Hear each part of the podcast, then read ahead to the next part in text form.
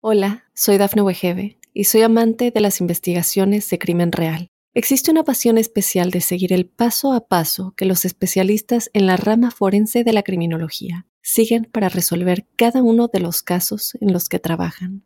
Si tú, como yo, eres una de las personas que encuentran fascinante escuchar este tipo de investigaciones, te invito a escuchar el podcast Trazos Criminales con la experta en perfilación criminal, Laura Quiñones Orquiza en tu plataforma de audio favorita.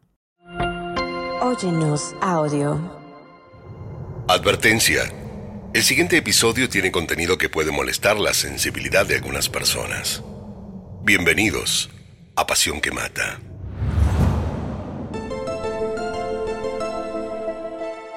Un caso impactante.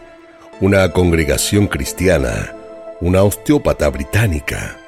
Una amistad profunda y un cadáver en una maleta. Esto es Pasión que Mata, una producción original de Óyenos Audio, en donde analizamos los asesinatos más terribles, las historias de celos, engaño, abandono y ambición que llevaron hasta la locura a sus protagonistas. En el episodio de hoy hablaremos de Jenna Mitchell y la historia de una amistad escalofriante. Soy Fabián Carabajal. Bienvenidos.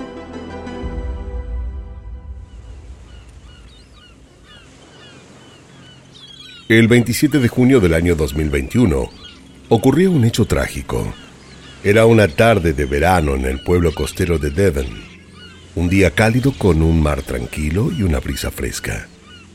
Mientras muchos turistas estaban haciendo los típicos paseos y expediciones de temporada, un grito se hizo presente. Fue un sonido arrollador, la voz de alguien desesperado ocurrió en el bosque de Salcombe, en el sudoeste de Inglaterra. Esta mujer que gritó lo que más pudo estaba paseando junto a su familia, haciendo un paseo de estación cuando se tropezó con un cuerpo sin vida, el de una mujer sin su cabeza, que estaba a metros de ella, tirada en el pasto y junto a ella un bolso.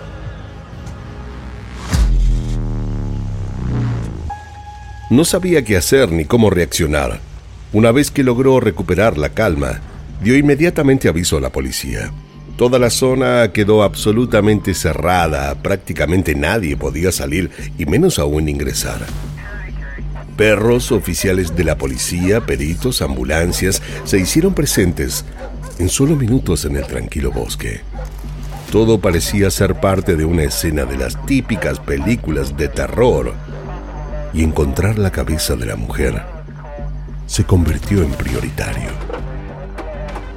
Subieron a la víctima asesinada o lo que quedaba de ella a la ambulancia y la trasladaron a la morgue para llevar adelante la autopsia. Descubrir su identidad. Aún no sabían de quién se trataba. En la autopsia se descubrió que ella había fallecido como consecuencia de un golpe en la cabeza, provocándole una fractura de cráneo. Tenía varias costillas rotas y casi no mostraba signos de haberse defendido.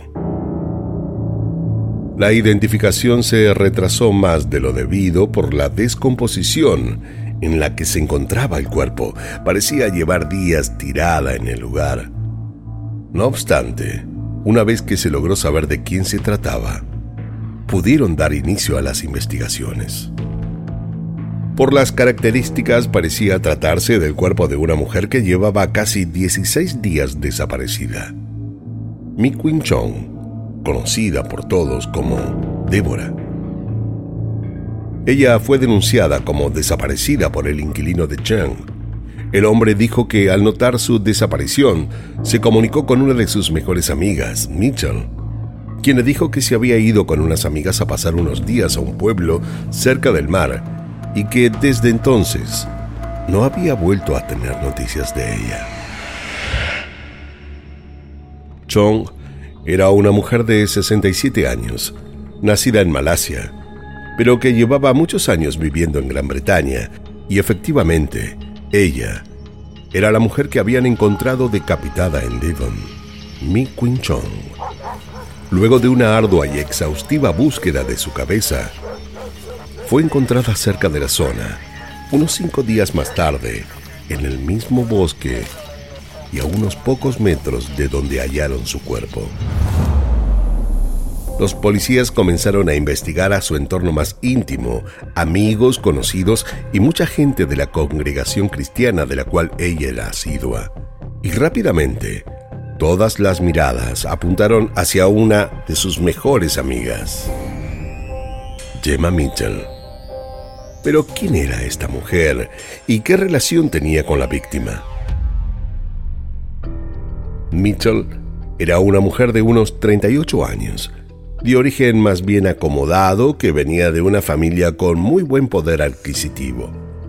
Mitchell nació el 22 de julio de 1984 en Australia. Su familia estaba compuesta por su padre, su madre Hillary y su hermana. A sus entrados cinco años sus padres se divorciaron y ella junto a su madre y hermana se fueron a vivir a Londres. Había asistido a los mejores colegios en los que había recibido una educación privilegiada. Se graduó en King's College de Londres con honores en una licenciatura en ciencias humanas que incluía un curso de anatomía experimental. Luego estudió en la Escuela Británica de Osteopatía y se mudó a vivir nuevamente a Australia donde ejerció su profesión en el año 2015. Un poco cansada de la vida en su país de nacimiento, decidió que lo mejor era volver a Inglaterra, y así lo hizo. Pero al llegar se encontró con un gran obstáculo. Mitchell no contaba con la matrícula profesional, por lo que trabajar como osteópata era prácticamente imposible. Con poca plata en el banco y mientras pensaba de qué vivir, se mudó a la casa familiar junto a su madre y hermana. Sería solo por un periodo corto de tiempo, hasta que pudiera acomodarse mejor. Su madre, por su parte, no tenía una mala posición. Había trabajado toda su vida para el Ministerio de Asuntos Exteriores, eh, tenía muy buenas relaciones y gozaba de los privilegios de una mujer más bien de clase alta. Contaban con muchas propiedades en Australia de donde eran originariamente, además de tener la casa familiar en Gran Bretaña, ubicada en una zona de poder adquisitivo alto, donde todas las propiedades ascendían al valor de los un millón y medio de dólares. La casa de Mitchell, donde vivía con su madre y hermana, eh, si bien contaba con una construcción sólida y exquisita, estaba requiriendo de algunas refacciones y cuestiones de mantenimiento como toda vivienda antigua. Era claramente una hermosa mansión que había estado en la familia por generaciones y que necesitaba de arreglos urgentes. Varios de los cuartos de la vivienda, incluida la sala, eh, se habían convertido en un depósito de objetos de irrelevante importancia, lo que hacía muchas veces casi imposible el ingreso a alguno de ellos cajas, maletas, las cenas repletas de comida, eh, materiales de construcción en el jardín, bolsas a los costados de la entrada, diarios apilados y mucha vajilla encima de las mesadas. Eh, parecía ser la casa de una acumuladora compulsiva. La higiene del lugar era precaria o prácticamente inexistente. El segundo piso de la propiedad estaba en renovación con las paredes y los techos incompletos y por tal motivo muchas habitaciones permanecían prácticamente cerradas. Con toda la amplitud que ofrecía la casa, las mujeres se habían quedado viviendo en un sector muy reducido, aunque ellas siempre imaginaron esto como, como algo temporario. Mitchell quería arreglar todo lo que hiciera falta, pero estaba un tanto preocupada por el presupuesto que le demandarían todos esos arreglos. Eh, no contaba con esa suma de dinero líquida y muchas cosas parecían no poder esperar. Más que nada cuestiones de plomería, baños y techos. Además era la única casa del barrio que estaba en tan mal estado de mantenimiento y esto la enfadaba mucho. Frente a la imposibilidad de encontrar trabajo en forma inmediata, se dedicó a hacer ella misma y de la forma en que fuera pudiendo los arreglos que hacían falta, pero los problemas con su hermana y su madre no tardaron en aparecer. Fueron varias las oportunidades en que tuvo reacciones violentas y hasta casi llegó a pegarles, por lo que su hermana decidió hacerle una denuncia que quedó asentada por abuso íntimo contra ella. Tanto su hermana como su madre no querían tenerla viviendo con ellas, menos aún tener que mantenerla. Los arreglos de la propiedad parecían tenerla obsesionada y no encontraban la posibilidad de lograr algún tipo de acuerdo. Pese a ello, continuó viviendo con su madre, en un trato que con el correr de los días eh, fue cada vez más distante. En el verano del año 2020 comenzó a asistir a la iglesia más cercana y allí fue que conoció a Chong. Chong, la mujer que fue encontrada muerta, se hizo muy amiga de Mitchell. Ambas eran sumamente cristianas y pertenecían a la misma congregación. Chong Hacía más de 20 años que vivía en Gran Bretaña con su marido, quien hacía poco tiempo había fallecido. Eh, no habían tenido hijos y prácticamente estaba sola en la ciudad, ya que todo el resto de su familia se había quedado viviendo en Malasia. No se sabe con exactitud qué fue lo que atrajo a las mujeres entre sí para que en un breve periodo de tiempo logren hacerse tan cercanas. Tal vez la creencia en Dios, la soledad o el interés que parecían compartir de ayudar al prójimo. Además, Chong, si bien tenía muchas relaciones, eh, no era de vínculos tan estrechos, más bien era un poco retraída y distante. Aunque era una mujer en extremo vulnerable con ciertos problemas de salud mental y una cierta depresión como consecuencia de la muerte de su esposo. Mitchell, que tenía un título en osteopatía, le ofreció insistentemente darle consejos de salud mezclado con curaciones espirituales, las que Chong recibió con mucho agrado. Chong no estaba bien. Le escribía con regularidad cartas de amor al príncipe Carlos, de cual se decía estar sumamente enamorada y con el que llegó hasta pensar que mantenía un vínculo. Eh, la ficción y la realidad se comenzaron a mezclar de una forma desafortunada en la cabeza de Chong, y todo esto surgió mientras hacía el duelo por la muerte de su esposo.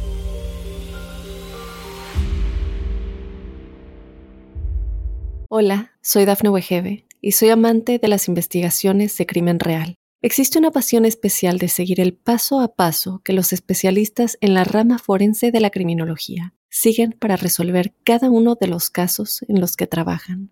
Si tú, como yo, eres una de las personas que encuentran fascinante escuchar este tipo de investigaciones, te invito a escuchar el podcast Trazos Criminales con la experta en perfilación criminal, Laura Quiñones Orquiza, en tu plataforma de audio favorita.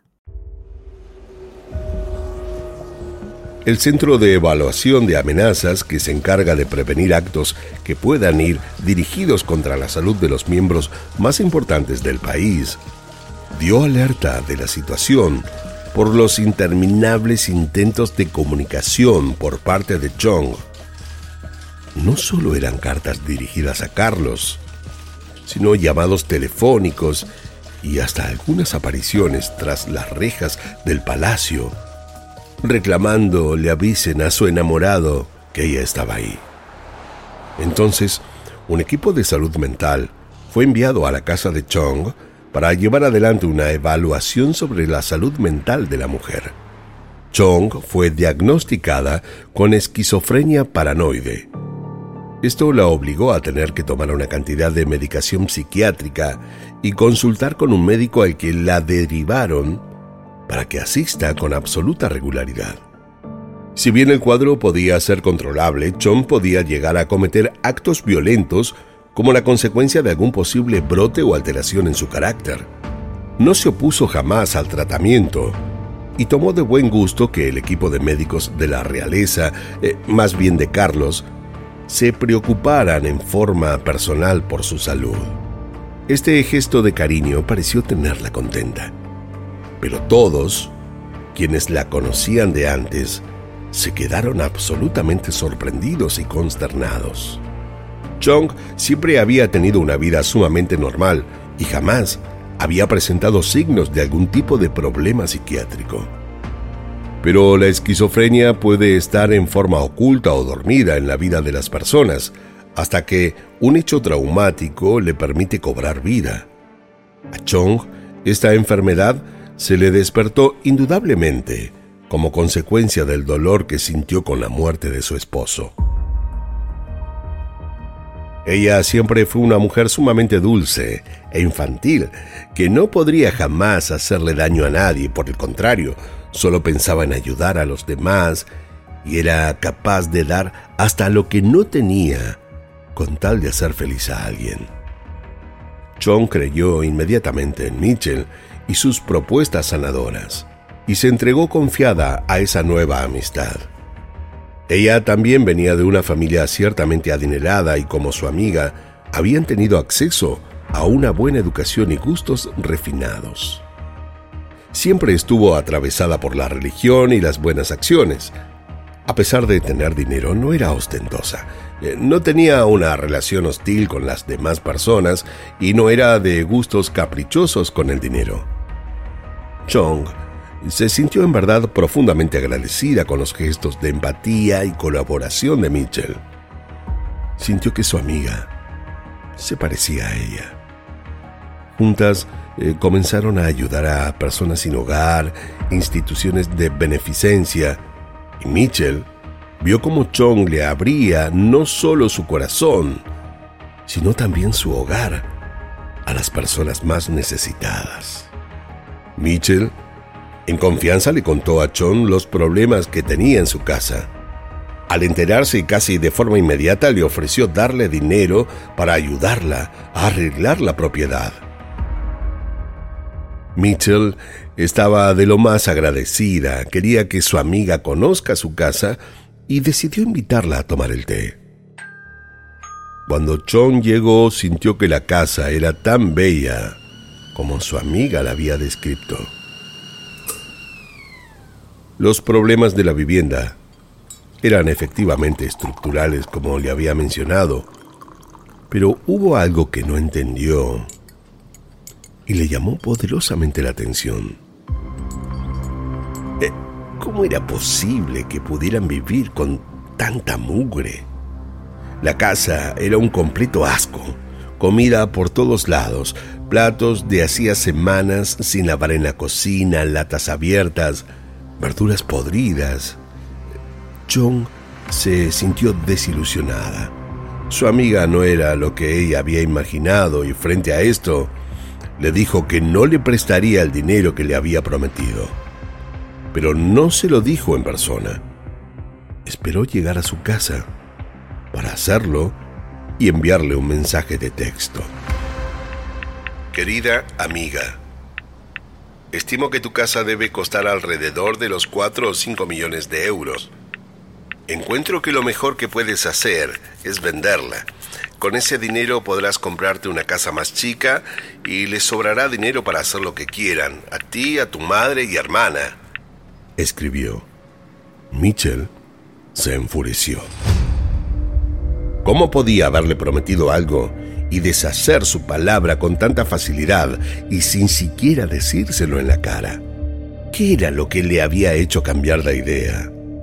Además, cómo había tenido la imprudencia de sugerirle que venda la casa que había sido patrimonio de su familia por años. Cuando Chong desapareció, la amistad entre ellas parecía estar bien. Nadie sabía mucho de la situación que habían vivido ambas, ni de la promesa rota de su amiga, ni de la furia que había desatado todo esto en Mitchell. Pero luego de encontrarse el cuerpo de Chong, las investigaciones arrojaron otros datos. Con la desaparición de Chong, apareció nueva evidencia que señalaba a Mitchell como la principal sospechosa. Pero ¿qué era lo que había pasado entre ellas? Eh, ¿Por qué habría querido asesinarla? Cuando la investigación continuó, las cámaras de seguridad de la zona donde vivía Chong y sus más allegados fueron revisadas. Hicieron hincapié en los días previos a su desaparición. Las cámaras de la calle donde vivía Mitchell la mostraron yendo y volviendo de la casa de Chong con una maleta azul que arrastró en una y otra dirección durante el mismo día y con una breve diferencia de horas. Esas mismas cámaras registraron la salida de Mitchell en días posteriores con la maleta azul que subió a un auto y por el recorrido que se pudo obtener fue hasta Devon y luego de unas horas regresó a su casa. Mitchell además reactivó el número de teléfono de un vecino que había muerto y se lo llevó con ella. Todos estos datos obligaron a los investigadores a tener que llevar a cabo un allanamiento en la casa de Mitchell.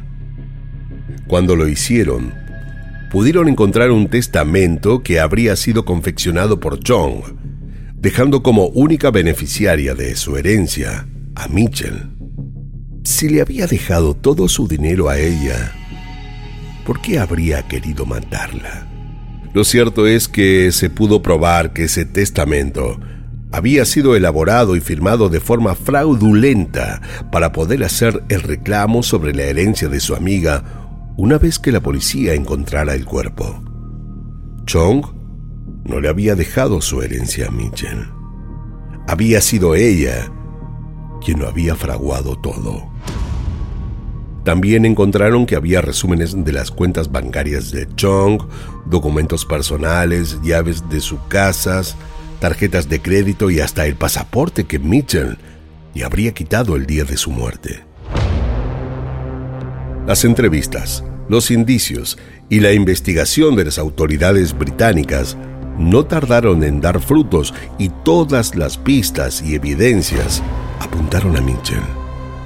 Unos cuantos días después del descubrimiento del cadáver, el 6 de julio de 2021, Mitchell fue arrestada en su casa y posteriormente acusada del asesinato de su amiga.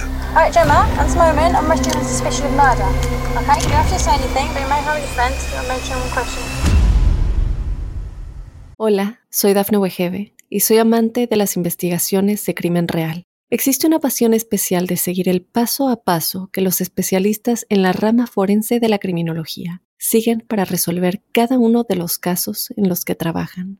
Si tú, como yo, eres una de las personas que encuentran fascinante escuchar este tipo de investigaciones, te invito a escuchar el podcast Trazos Criminales con la experta en perfilación criminal, Laura Quiñones Orquiza, en tu plataforma de audio favorita. Todo había sido planeado. Mitchell fue hasta la casa de Chong con la maleta azul como se la vio en las cámaras. No fue casualidad. Ella tenía un objetivo era el de asesinar a su amiga y colocarla dentro de su maleta para luego transportarla hasta su casa.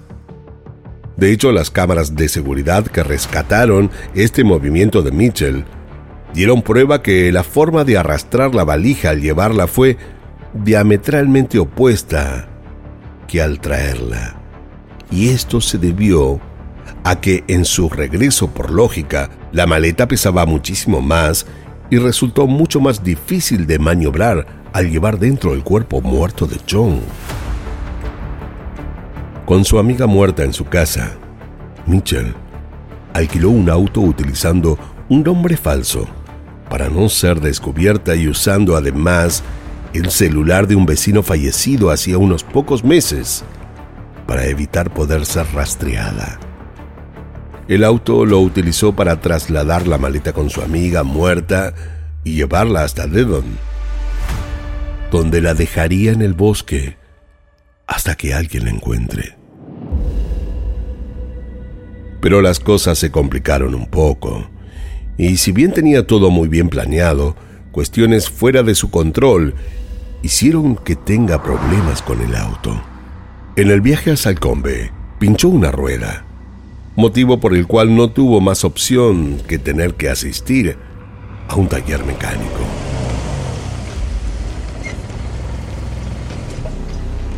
Su comportamiento fue el de alguien nervioso y como a la defensiva. Del auto se desprendió un olor nauseabundo, casi irrespirable. El mecánico sospechó que algo ocurría, pero jamás se percató de la real gravedad.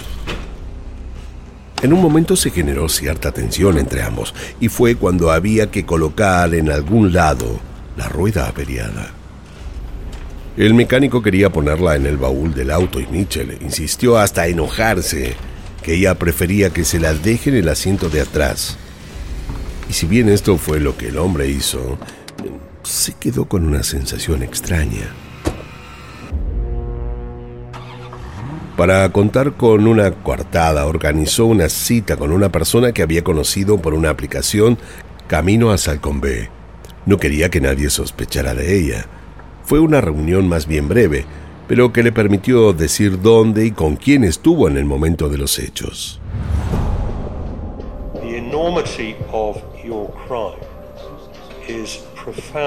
Durante el juicio, ella se negó a declarar. Y así se mantuvo hasta que fue finalmente condenada. La pena que se le dio fue de 34 años de prisión. Eh, se demostró que Mitchell tenía las habilidades para desmembrar un cuerpo, quitarle la cabeza a su amiga e intentar hacerla desaparecer. Gemma Mitchell has been sentenced to a minimum of 34 years imprisonment for the murder of her friend Mi Quen Chong. Este fue un crimen que conmocionó a todo Reino Unido. Su condena fue emitida en vivo por la televisión nacional y la gente siguió minuto a minuto el acontecer de la historia. Fue algo inusual. Era solo la segunda vez que se permitía que las cámaras ingresen a un tribunal penal de la corona inglesa para grabar una sentencia. Los titulares de los diarios hablaban del caso como la osteópata del Reino Unido que usó sus habilidades de disección médica para decapitar a una amiga con el objetivo de heredar su patrimonio. La familia de Chong no pudo viajar para estar presente en el juicio, pero lo siguieron por un enlace de video. Para quienes se preguntan qué podría ser más fuerte que la amistad, hay una sola palabra que puede dar respuesta. La codicia. Mitchell es una asesina despiadada la motivación fue el dinero. Los hechos fríos de este caso son impactantes, dijo Jean Eastwood, inspector de inteligencia de la Policía Metropolitana de Londres. Un exorbitante patrimonio de 700 mil libras, casi 900 mil dólares, fue lo que Mitchell necesitó para traicionar a su amiga, asesinarla y condenarse a pasar el resto de la vida tras las rejas. Lo que los investigadores suponen que ocurrió fue que Mitchell golpeó a su amiga con un arma en la cabeza y posteriormente la decapitó haciendo uso de todos sus conocimientos en medicina y anatomía experimental. Luego, procedió a poner sus restos en una maleta y condujo hasta la casa que compartía con su madre en Willesden, al noreste de Londres para guardar el cadáver en el jardín. La idea inicial era esconder el cuerpo en el jardín de su casa, pero el miedo a que pueda ser descubierto la obligó a tomar otra decisión. El olor era realmente fuerte y temía que su madre o algún vecino hiciera alguna denuncia al respecto. El 26 de junio, semanas después de haberla asesinado, tomó el cuerpo de su amiga, condujo hasta la ciudad costera de Salcombe, en Devon, para deshacerse del cuerpo que ya estaba en descomposición.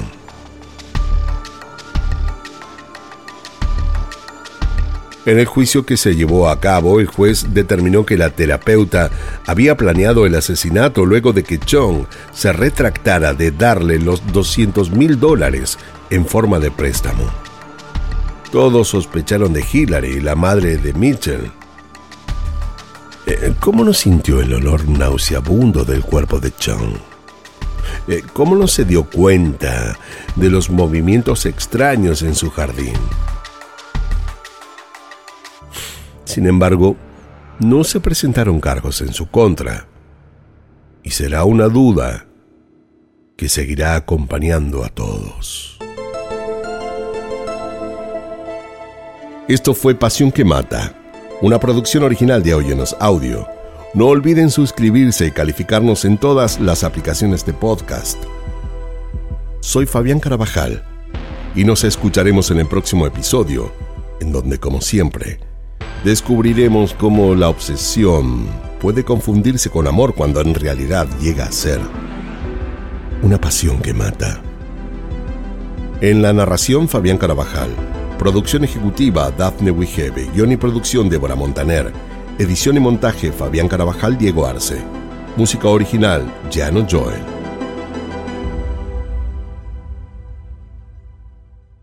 Hola, soy Dafne Wegebe y soy amante de las investigaciones de crimen real. Existe una pasión especial de seguir el paso a paso que los especialistas en la rama forense de la criminología siguen para resolver cada uno de los casos en los que trabajan. Si tú, como yo, eres una de las personas que encuentran fascinante escuchar este tipo de investigaciones, te invito a escuchar el podcast Trazos Criminales con la experta en perfilación criminal, Laura Quiñones Orquiza, en tu plataforma de audio favorita.